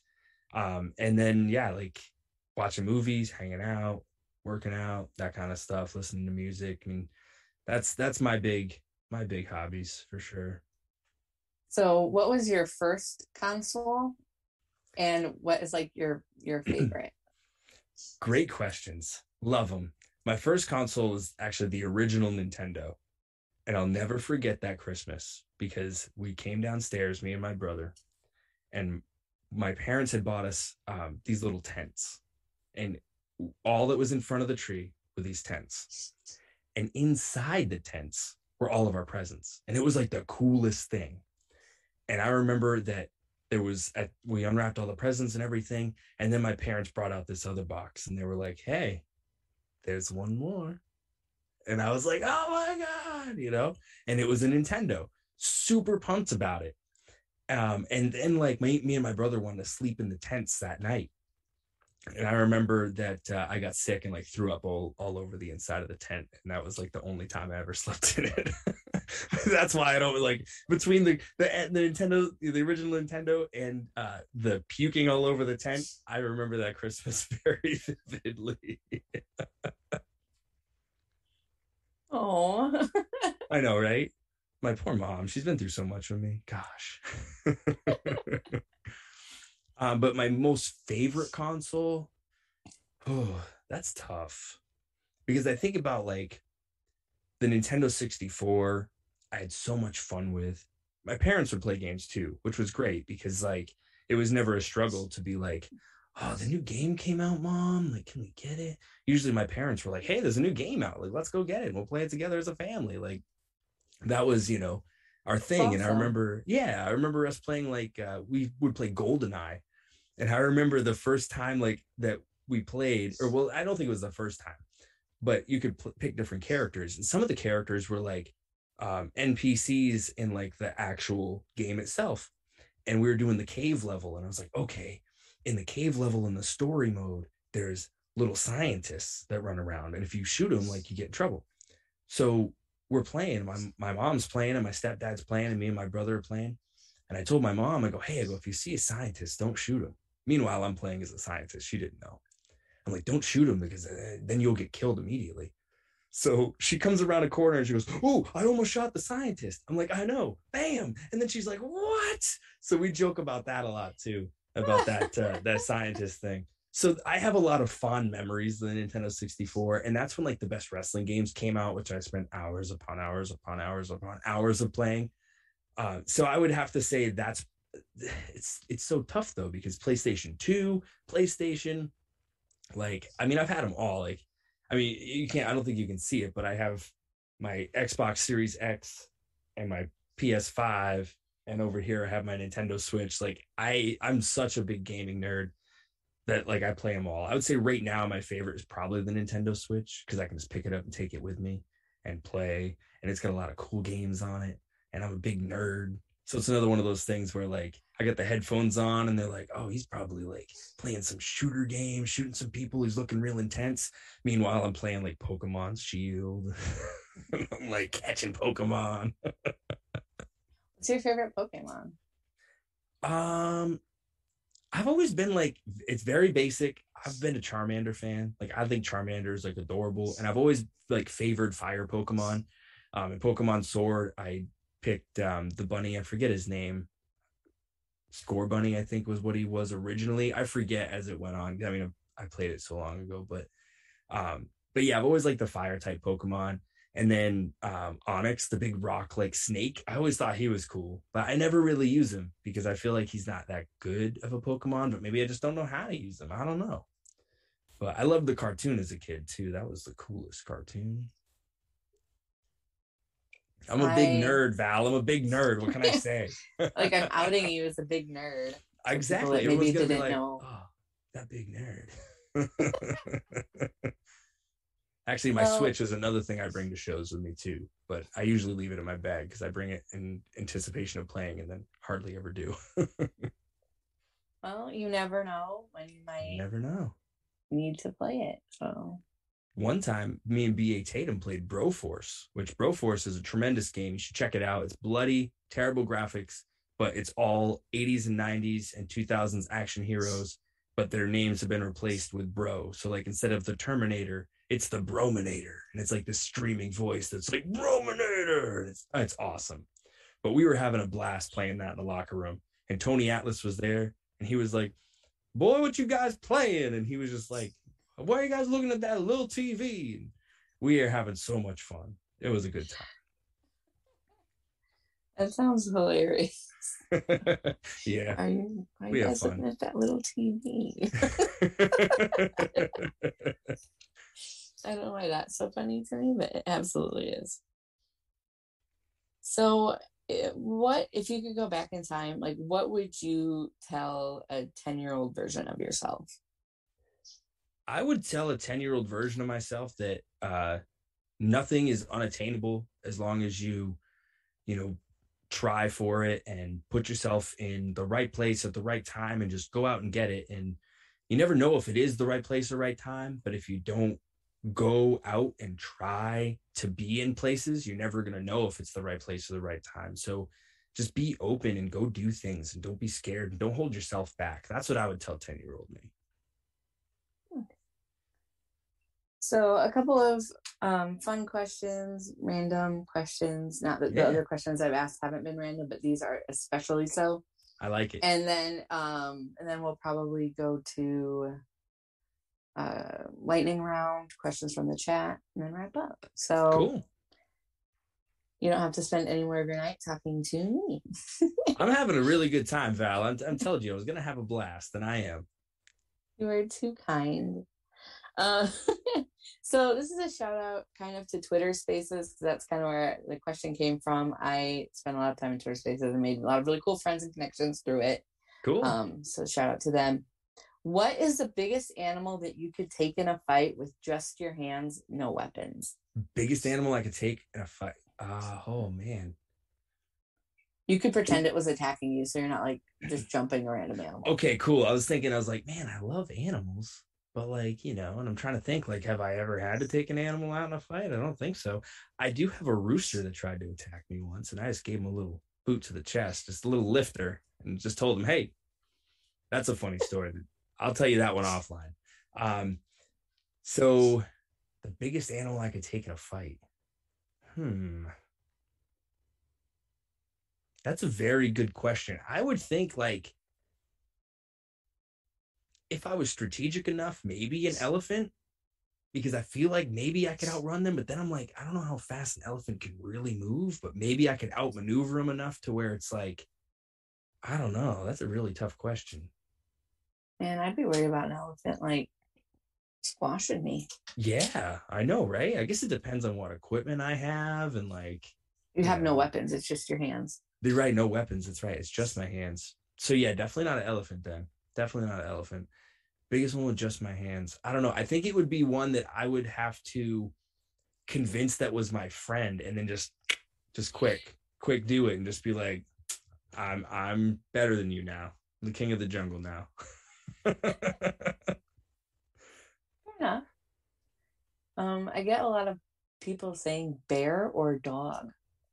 okay, bear is scary. Like bear with my yeah, I wouldn't bare bear. hands like no way i see a bear 20 feet away and i'm in my car i'm switching lanes like i'm i'm going a different route that ain't happening Yeah, I'm not messing a with a bear. bear no way a dog a dog probably but that would be another one where i'm like he's a good boy he's a good boy neck snap if I had to, if they were like, look, you got to kill that dog or we're going to kill you. I'm like, well, if it's me or him. Yeah, no, I feel you. So, um, how do you usually take your pancakes? Are you Ooh. just a butter and syrup guy? Do you like fancy pancakes? Like go wild. I like fancy pancakes, like Nice. pancakes with like banana slices in them. That's really good. Um, one time we made pancakes, uh, pancakes, sorry, with uh, bacon in them. Like, so you made the bacon and then you kind of crisscrossed, so the bacon was like an X. That was pretty cool. Um, but then just syrup on them. Yeah, I'm just a syrup guy, but yeah, it's got to have some sort of flavor.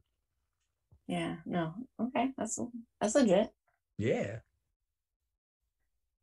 And now I'm so like we're gonna go on like a little journey. So like Cool. take take the journey with me. So imagine if you will, you're in a store and you're hungry and you think to yourself, I want something sweet. Um, so you're kind of meandering around down the cookie aisle and you're like, cookies are great. I love cookies. Let's have some cookies. And you go and there's, you know, all kinds of cookies, but you want America's favorite cookie, which is in this case an Oreo. And you just want like the regular like chocolate cookie, like white cream Oreo, not any of the fancy flavors. So you eschew all of the flavors, but you get to the regular chocolate cookie, white cream Oreo, but you still have options, right? Like there's still options.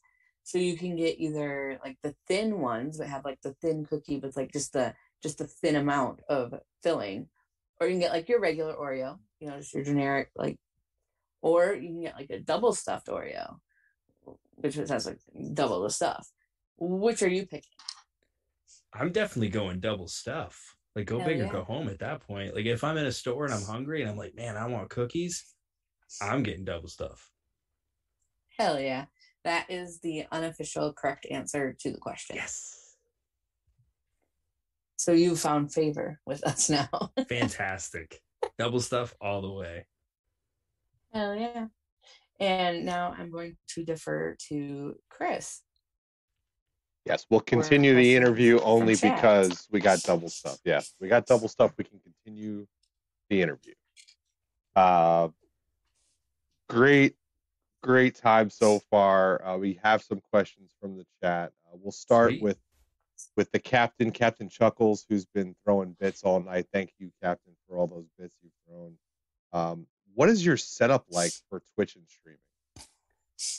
So yeah, so my setup, thanks. That's a cool question. My setup's pretty basic. Like I just have um a uh, I got a really good deal on a Mac. so that's kind of how it started. Was like, okay, I have a laptop now. Maybe I should get some stuff. Um, and then I got like the Elgato HD 60s plus. I think there's a plus in there. There's got to be. There's a plus in everything now. Um, and that's pretty much what I got. And then I have uh, obviously the microphone I'm on right now, which is the Blue Yeti, the OG Blue Yeti. I've had this thing forever, and it's done such a good job for me. Um, and then yeah, everything that you see behind me, these lights behind me actually.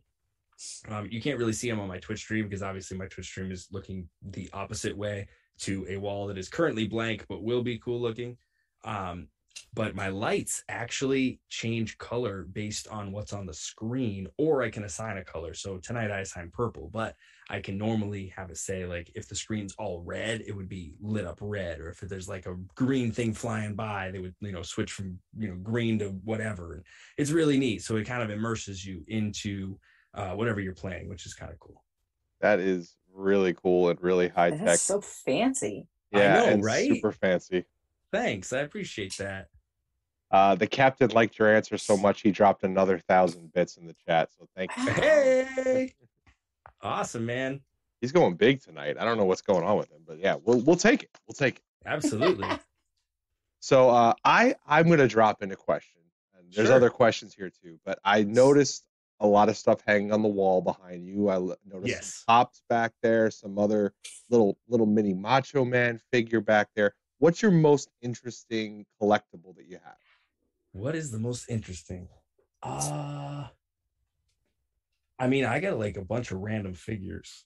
I would say the uh you can't I don't know if you can really see it, but right above me there's the defining moments, Macho Man Randy Savage WrestleMania 7 figure that I really like. Um, there's a Darth Vader figure that I guess you can only get at Disney. I think my wife got it for me for my birthday, um, and it was awesome. Um, I actually have a poster which you can't see; it's up above, but it's kind of neat. It says uh, the evolution of a video game controller, and it has all the video game controllers all the way up to uh, the PlayStation Five, actually, and that's kind of cool. So it's kind of hanging up on my wall. That was another uh, a great gift that I got given to me. Very cool. All right, so uh, Chuckles is back with what is this Mega Man Macho Man song? We we need to hear more about this song, where he can go find it, and I think he's very interested in just listening to that song. Oh, I'm sorry. So it's just a graphic. That's just the graphic that I used. It's um, it's. Oh. Let me see if I can Oh. find it on my phone. So if I can, uh, I can pull it right up. Let me see. Let me go to my pumped up playlist. So it's a graphic for the playlist. Yeah, yeah, yeah. It's song. uh, it's it's actually it's Macho Man. I don't know if you can see this. It's Macho Man and Hogan. says the Mega Powers. Oh, oh. There I it don't know is. if you There it can is. see that It- it's well. starting to starting to clear up. There it is. Yes, it's clear. All right. Perfect. Yeah, no, uh, Macho Man did have a rap album, and I probably have that on here. Um, every now and then, I will say, "Be a man, Hogan," and uh, anyone who's ever heard the "Be a Man" Hulk song um, knows what I'm talking about. So if like someone's not doing something they should do, or they're scared to do something, I'll say, "Be a man, Hogan." I'll have to find that that, that Mega Man thing. I'm a big Macho Man fan, so that is awesome. Yeah, Um, me too. I have a ton of Macho Man stuff. yeah, I got a lot of Funkos surrounding me right now, but we'll we'll get to that another time. Uh, Awesome. So VIP Vic in the chat throwing some bits tonight. Thank you, Vic, as usual. Um, so Vic wants to know this was this was interesting. I had to phrase this the right way. When do you find yourself kind of turning it on or off when it comes to kayfabe? Do you are you are you a certain way at the merch table? Uh, If you're just walking around, you know, meeting people, how do you turn it on and off, or when do you find yourself turning it on? Um, pretty much, honestly, like as soon as soon as the fans start showing up at the building, I'm I'm Owen Brody. Or as soon as I start talking about my match, I'm Owen Brody, and it's it's on. And then you know, there's times where like, um, for example, so I was talking about Geno's. So Geno's is very very tight that that venue. Um, so there's literally fans at the ring. It's like similar to like a Beyond show where the fans are like right up next to the ring, but like they don't have anywhere else to go so uh, we were doing um, a lumberjack match this past weekend and i looked behind me and there was just this girl like behind me and i don't think she really knew that like she needed to move. So i was like what are you doing? Are you a lumberjack? And she like looked kind of scared and she's like no and then ran off. And then so like i was like oh okay like so then i went over to her and i was like hey like just a heads up like i just didn't want you to get hurt like i don't want anybody landing on you like sorry i didn't mean to scare you or nothing. So sometimes you have those moments um but for the most part like i turn it on like right when i get there once i start thinking about what my match is going to be you know um who am i who i'm working at the at the night um and start kind of putting together the story pieces of what i'm doing like i'm in the zone at that point Vic thinks you're a sweet guy. He says Aw, in the chat. thanks. Thanks All right, so we're going back to gum. You guys talked about gum for a little bit, and Yes. Vic just wants to know: is there a specific reason why, maybe not only yourself but wrestlers in general chew gum during matches? a lot of times so there's there's a couple things so one of them which i don't really use a whole lot but um one wrestler johnny vegas actually was the one who told me this when he chews gum in the ring he can call spots to other wrestlers and as long as it's in the cadence in which he's normally chewing you can't really tell so it kind of helps mask that a little bit i've always used it so that i don't get dry mouth it's it's helped me like you know, not get dry mouth in a match. Because as soon as I get dry mouth, then I start getting blown up, and it's like ah.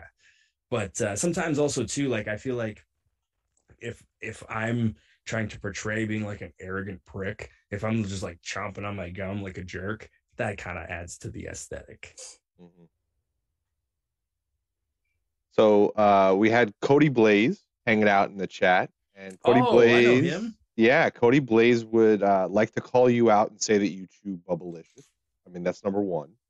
I he may have seen me chew Bubblicious because my six year old daughter was probably like, "Daddy, chew this gum," and I did it.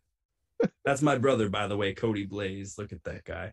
He he Aw. uh he said that in the chat. He, he called himself out on that. Uh, he also has one more question that he just dropped in late. Uh, he wants to know what is one of your favorite. One of my favorite matches, um, probably uh, Owen Brody versus Cody Blaze, probably 1992 in the backyard where I finished him with our sharpshooter, brother. um, honestly, the the real answer, one of my favorite matches probably is um, me and B.A. Tatum against Boomer Hatfield and Big Calix on the road. Um, we we had such a good time in that tag match, and we get to do some really fun stuff. And it was the first time in a long time that I'd worked somewhat as a baby face. So um, you know, it, it was good to kind of do some of that because I remember uh, Ricky Smokes walked up to me and he slaps me on the shoulder and he goes, I kind of like you as a baby face. And I was like, well, that's good because it's kind of the baby face's role, right? And uh, I remember another person said, man, you're so smooth in there. I'm like, well, you know, when you're a baby face and you can wrestle and you don't have to rake eyes and stomp toes, it works out a lot easier. But that match was a lot of fun. So I'd say that's probably uh, probably up there. And at me versus Adam Booker, which was also on the road, that was another one that was really good too. Well, appreciate putting your brother in the sharpshooter. Uh, I did a couple of those myself to my younger brother as well. Of course, that's how that's how we got to learn. You know, I mean, he he was uh, very imperative to my sharpshooter training. see All right, so uh, you mentioned uh, that you're a girl dad, and uh, I just want to know what is your favorite girl dad activity? Um, definitely like, uh, I got them into Legos, which is like really cool. Um, we started watching like kind of the beginning of COVID. We started watching Lego Masters, and so then I went out and bought Legos, like because I was like, we're just gonna be home like a lot, so let's do stuff. And we started doing like Lego challenges where like the kids would come up with something for us to create, and then we'd all have to create it, and then we'd vote on who had the best, which everyone always wins. Um, but that's probably like my favorite activity to do with them. That and uh, rollerblading. Actually, my mom got them rollerblades for Christmas, and we did a bunch of rollerblading, and they did so good. I was so proud of them. It was a super proud dad moment. Um, it was great. It was a lot of fun. Awesome. Legos are awesome. you got a bunch of Lego fans with uh, me and Captain Chuckles, so Awesome. all in on that. Fantastic. All right. This is the last question from chat. It is from our VIP Vic. It is one of his trademark questions. Okay. Who do you think has the best gear of all time? The best gear of all time? Yes. Oh man. It's so tough because there's so much that I like. Like I really like um I really like Shawn Michaels gear when he came back like in the, you know, mid late 2000s. I really like that. Um Bret Hart obviously has some of the best gear. I just think the design is just awesome. Um Macho Man has always has had wild and crazy gear. Uh I would have to say out, those three. Like I can't really choose out of those three, but I would say those are are definitely the top gear for me. Very similar three I think I would have answered with. So excellent Yeah. answers. All right, that's it from the chat. Uh, Cool. I only have one more question for you, Owen. Uh, Chuckle's throwing more bits. Thank you, Chuck, for 250 more bits in the chat. Owen, you, are you ready for the lightning round? I am both ready and terrified. I think, but we'll do You all sh- right. You should be. All right, so let's run that lightning round intro. It's 10 questions. Try not to think too hard about them.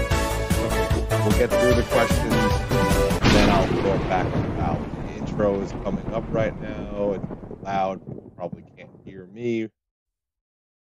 Gotta bring this back up. And we're back, and here we go. Lightning round. Number right. one, our holiday edition. Thank you, Captain Chuckles, for this lightning round. 10 questions. Favorite part of the holidays? Uh, well, ever since I've been a dad, watching the kids open up gifts. Number two, best Oh. holiday dessert. Does it matter which holiday? Because it would be pumpkin pie, and that's more of a Oh. Thanksgiving thing. I feel Awesome. Awesome. No, we're gonna go with it. cool. Three, Christmas or holiday show movie you could watch every year.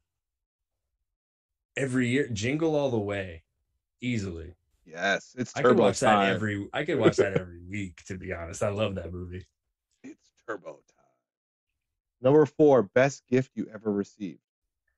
Best gift I ever received. Oh man. Um, definitely that poster I was telling you about with the controllers. That's been pretty cool. Um, the best gift I ever received. Oh, this is gonna make Val go, oh. Um, so this is a birthday gift. My youngest was actually born on my birthday. We're birthday buddies. It's the coolest thing ever. And whenever she gets mad at me, she tells me, well, we're not birthday buddies anymore. And I go, Well, you can't change that, kiddo. but that's the best gift I ever got was that one right there. Aw, you're right. Pause. Pause for the awe from Val. Good. All Aw. right. Aw. Question five. If you had one holiday wish, what would it be? Uh that everything goes back to normal. COVID's gone. Everything goes back to normal. Number six, the ideal time for your holiday meal. Uh if it's Christmas, I would say like three or four probably because usually like the morning we have like breakfast and then we're kind of snacking a little bit. So I would say like, you know, early evening. We're gonna keep rolling with the word holiday because I think I just like the way it's changing this around a little bit. So seven, favorite holiday song. Favorite holiday song. Oh boy. That's a good one. Um hmm. I'm gonna have to pass on that one. I can't really think of one that jumps out. Pass. It's like that's my favorite. Pass. I know, right? You can't pass. It's the lightning round. oh man, to okay. Uh Run DMC, Christmas in Hollis. There you There go. you go. Thank you. Come on, Owen. Uh, what was I thinking? Number eight, if you could be a character in any holiday movie, who would you be? Uh I would say Turbo Man because that'd be kind of cool, but I would have to go with Kevin McAllister in Home Alone. Or actually, no, wait, this might spark debate. Bruce Willis and Die Hard. Well, hold that thought because question nine, can you name all of Santa's reindeer? oh boy. Uh Dasher, Donner, Blitzen, Comet, Cupid. I said them out of order now. Rudolph.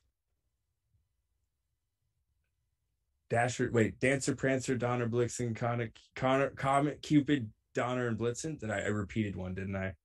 The I'm close. though. Slice. I think you got them all though. Just Yeah. random times. I'm trying to remember the part where Arnold Schwarzenegger's running down the street to the radio station and jingle all the way.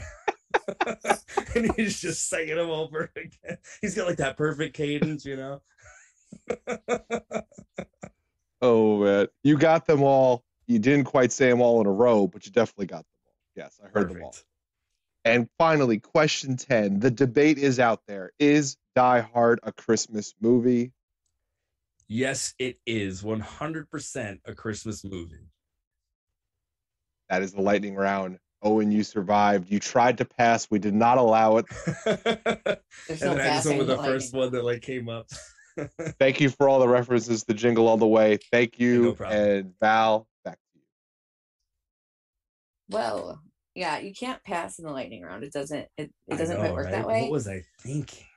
Yeah. I mean, you were you were stunned. I get it. I am not a big holiday music gal. Just Me generally either, speaking. to be honest. Yeah. Like I like your mean one, Mr. Grinch. If I'm going Right? like classic, Yeah. because That's a good one. I'm kind of a Grinch. But also, I really like "Yule Shoot Your Eye Out" by Fall Out Boy. So Oh, I didn't even think about that. Oh man. Oh well. Next next lightning round.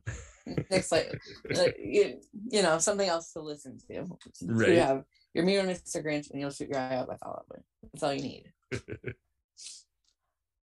So do you have any upcoming shows? I know it's kind of the end of the year and a lot of people are kind of done for the year, but do you have anything coming up like in January? Um, yeah, so I, I am done for the year. I have um, January 15th. I'm way up in Maine at Vacation Land Pro Wrestling. I worked for them uh, once or twice last year. They want me back, which is cool. January 22nd, I'm defending the New England Championship at Atlantic Pro Wrestling in Newburyport, Massachusetts. Um, and then I think that's all I have for January. February, I have uh, a couple shows. One's not announced or date yet. Um, and then one is uh, ETWA, which I forget what it all stands for Eastern Township Wrestling Association, maybe. Um, that's uh, February 12th. So, yeah, got a, got a few dates, which is good. Nice. And uh, where else can people find you? Do you have, I know you have Twitter. I assume you have Instagram. I know that you said you do some stuff on Twitch.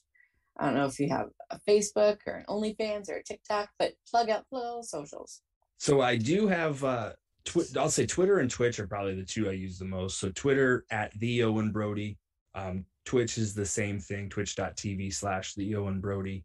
Um, I do have a Facebook. I don't really use it that much to be honest. Um, but I do have that. Um, and that's on uh it's Facebook slash I think it's the Owen Brody. I could be wrong about that. I think it's Owen Brody. If you search Owen Brody, you'll find my my smug looking face. Um, and then I did start an Instagram and I, with all purpose of using it, and I haven't used it a whole lot. But that one is the madness of oh bro, little macho man callback there. Nice. Well, thank you so much for hanging out with me No tonight. it's been really fun. Yeah, Um, had me cracking up. So fantastic. um, once again, thank you for hanging out with me tonight. Everyone, be sure to check out uh, Owen on Twitter and Twitch, especially. And thank you, chat, for joining us tonight and so many other nights this year. Um, I tried to make a list of all of the people I've interviewed this year, and it's been like it was a lot. And I was like, Oh "Cool." man, yeah, that's cool, cool. though. That is right? It's been really fun. Yeah, and I've got to meet and connect with really cool people, um, much like yourself, um, like everyone I've really interviewed, and the people that come into my chat all the time. And I appreciate that. And of course, I always appreciate Christopher and Captain Chuckles, my my two podcast guys. I joined them because they asked me to, and that's why I'm here. And I'm so thankful for them this year and every year.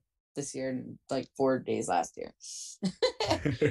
but thank you all everybody for joining us tonight and this year we will be off next week returning january 5th i'm still trying to figure out who i'm going to have january 5th but i'm sure somebody will be here with me um, and chris and maybe chuck too so come back january 5th um, for a new year new stack um, and thank you all for everything and thank you all for joining me Hey, tonight no problem. It was a good time. Thanks for having me. I appreciate it. Thank you. And I hope to see everybody in New Year.